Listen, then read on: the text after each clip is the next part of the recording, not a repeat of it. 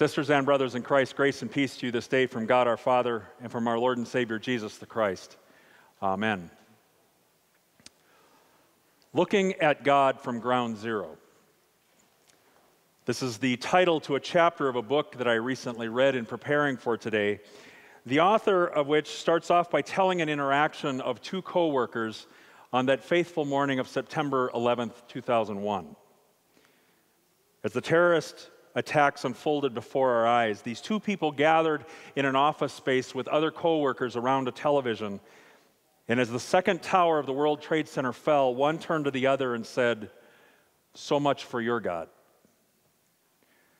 As I tried to remember those days after 9 11, what I remember is we saw a rising up of unity in our country, better yet, as a people. A unity that we had not experienced, I would say, in quite a long time maybe even 50 years or so. Attendance at church skyrocketed in the weeks that followed, but just as quickly plummeted. Also, seemingly, there was a fracture that began in that time that I think still persists in our culture today. A fracture in politics, a fracture in the church, and it is God who remains on trial. We hear each day of events, either in people's lives or in grander scales like school shootings or like huge natural disasters like we're hearing out of California right now. And they can send us spiraling in the question, where is God? And I cringe each time I hear this. Because the reality of it is, we're never going to get an answer to that question in the way that we want to hear it. And this is again where the placations begin. God's ways are not our ways. As I took notice or was thinking about this text for this week and this sermon, as I drove through 41st and Minnesota Avenue this weekend, our free thinkers even have us thinking that we're on our own. Prayer does not work. It all sounds a little Job like, or in light of our text for today, a little Naomi like. Today, we begin to work our way through this book of Ruth, and we encounter this character of Naomi that I have been charged with focusing in on today. Naomi is the matriarch of her family, and we hear that Naomi has fulfilled her role in the family as a mother and a wife. But due to famine, this Israelite family that was living in Bethlehem is now forced to go to Moab, an outlaw land in the view of the Israelites, out of necessity to survive. And out of that necessity, they become foreigners. To say there was disdain between the Israelite people and the Moabites is a complete understatement. Though not pointed out in our text, the Moabite people were the ancestral descendants of the incestuous union between Abraham's nephew Lot and his own daughters. So, for the Israelites to go to this land and to this people was a huge deal. This time of famine was an especially dark period for the Israelites. This was the time of the judges, which means it was beyond the glory days of Moses and Joshua and coming into the promised land. But since entering the promised land for 400 years, it was fraught with disobedience to God and God bringing his wrath in response. We are told that in that time the people neither knew the Lord nor what he had done for his people and that the people regularly did what was right in their own eyes. In their separation from God, the Israelite people began to worship idols of their neighboring cultures and began to adopt pagan ways, and catastrophic judgments followed military invasions, government collapses, oppression, and yes, famines. While in Moab, life takes an abrupt turn as Naomi's husband dies hurling Naomi into a pattern of grief that would endure her whole life. The death of a spouse is hard enough to bear, but this death had occurred while she was a foreigner in a foreign land. But Naomi still has hope in her two sons. These two boys are now the future for the family and their glory. But the sons marry Moabite women, not exactly those that any good Israelite parent would want their sons to bring home, but yet hope exists. And then tragedy takes the final swing, and we're told the two sons die. But now there are also no children or grandchildren to carry on the line. Naomi's life has gone from bad to worse, and now it is these three widows who stand together that face what lies ahead. This opening section of the book of Ruth is referred to as the emptying of Naomi. She has been forced to live as a foreigner in an outland amongst people she didn't quite get along with. She had lived in Bethlehem full with security and hope and in a culture that would have placed honor on her for her role in the family. And now, life had been gutted. She was at ground zero. The collapse of Naomi's world had, come, had not come in one fell swoop, but over the course of time. So, what was Naomi thinking as she sifted through the ruins of her life, contemplating the God she had believed in her whole life? In that time, the events of her life would have been understood as a curse from God. That God had removed his hand from her. If life was good, you were living under God's favor. But if your life had struggle, God had turned against you for some reason, some sin that you had committed, something you had done wrong, or something even your parents had done wrong. And she knew the hard hand of God. Naomi hears that the famine has left in Bethlehem, and so she sets off with her daughters in law to return to Bethlehem. And along the way, Naomi bids them to go back to Moab to return to their homes, to their culture, to their people, where at least there was a glimmer of hope for these two young women. Naomi says, Turn back, my daughters. Why will you go with me? And she focuses in the first on her womb. Have I yet sons in my womb that you may have husbands?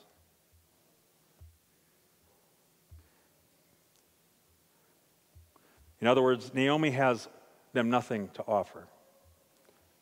Her condition is worse than theirs. If they try to be faithful to her and to the name of their husbands, they will find nothing but pain and hardship and burden. And so she concludes at the end of verse 13 No, my daughters, for it is exceedingly bitter for me for your sake that the hand of the Lord has gone against me. In other words, don't come with me because God is against me. Your life may be as bitter as mine. But interestingly, in that moment, she invokes a blessing on these two young women. At first, both daughters resist her pleas, and finally, it is Orpah that turns back, but not Ruth.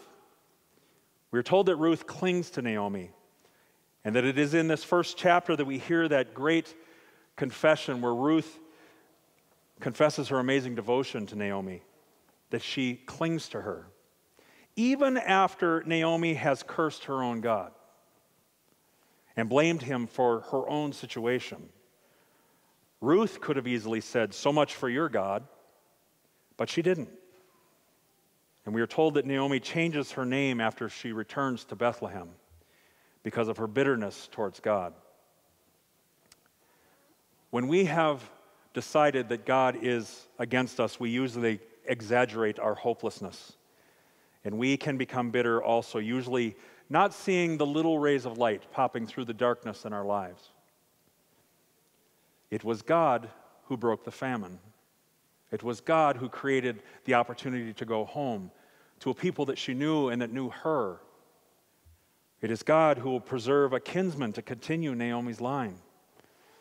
And it was God who constrained Ruth to Naomi and the blessing that Ruth would bring. But Naomi is so embittered by God's providence that she can't see his mercy at work in the darkness of her life. Naomi complains that she returns empty, not recognizing the blessing of going home, not recognizing that Ruth is with her. Now, next week, we will take up the character of Ruth, which is the usual focus of this text. Naomi's suffering is usually used as a prop to kind of serve up this story that is to come, the love story yet to come. But I think if we move too quickly past this character of Naomi, we can easily miss a very powerful message for us our own struggle with God and our own inability to trust in His promises. As we hear of this story of adversity, you may be reminded of the dark and hard parts of your life. Parts that you struggle to understand, or parts that you have a hard time finding relief from. And like most, you might just set these things aside, push them to the fringes of your mind or up to your existence. But maybe today, in Naomi's plight, you hear struggles of your own. And so often when we find ourselves struggling or encounter a friend or a coworker that is struggling, we want to move past that as quickly as we can. We find that being in that place is rather uncomfortable. Now, we would like to think that this lesson would reveal Naomi's great faith as a rugged foundation, that she would endure this adversity and she would stand firm and that she would make this great confession in her God, that she praises God from ground zero. But as we read this text, like me, maybe you also are a little bit disheartened as you hear her outbursts against God. However, the decimated Naomi has not given up faith in her God. She still looks to him for her providence, even for a measure of blessing. We are uncomfortable in grief, and especially when we were invited into the grief of another. And so we often say things or do things to try and bring the situation past that grief point to make the situation immediately better. The story of Naomi shows the dichotomy that we often put between grief and hope. We think if there's hope, it cancels out grief, and that's not the case. The story of Naomi shows us that there is something to be learned as we sit in these griefs and we struggle and we look. And where does God show up? There is a deep understanding of God drawn from the book of Ruth called Hesed. Hesed cannot be translated into one English word, it is a bigger concept than that. But this single Hebrew word tries to encompass all of the positive attributes of God love, promise, faithfulness, mercy, grace, kindness favor, devotion, and loyalty. These go beyond the expectations of duty, they go beyond the expectation of love. And it is especially in adversity that God is known in his Hesed. And deep down, it is in the struggles of life where faith will ultimately reveal itself. God is at work in the worst of times. He is with you at ground zero. And when you begin to think he's farthest from you, or you begin to think that he has turned against you, the truth is he is right where he has promised to be.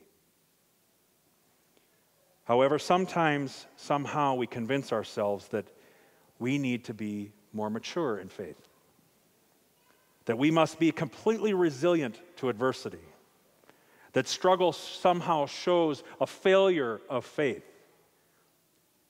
and that our belief in God should never be shaky. But the reality is, that is not scriptural. We see this all over the Bible. And it gets in the way from us fully knowing and experiencing the God who actually pursues us in our suffering. The God that holds true to his promise for us and to us. Because God sent his own Son into this fallen world, into a world that does not know him, into a world that does right in its own eyes. And he dies for it and still claims you as his own. Now, I'm not going to stand here and try to make the story of Naomi a feel good story. It isn't. But God sent his son so that we would know that in burdens and struggles, that out of death actually comes new life. And God actually shows us this in the life of his son.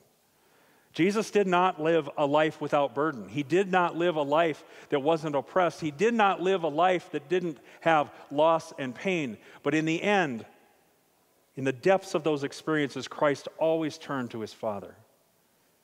He believed in the promises that God had given him. Not always perfectly. Might I remind you the Garden of Gethsemane? But he trusted in the will and purposes of God. And you are called to do the same. You will experience great joy in this life, and you will experience tremendous pain and tremendous loss in this life.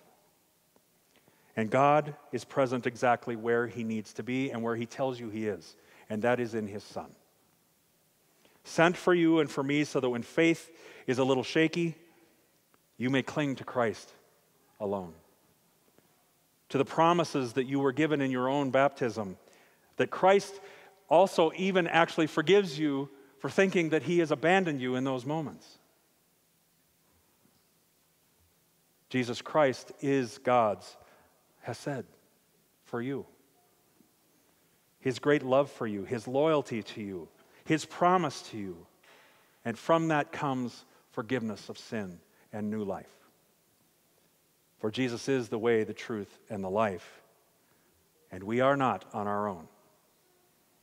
Christ shows up. Thanks be to God. Amen.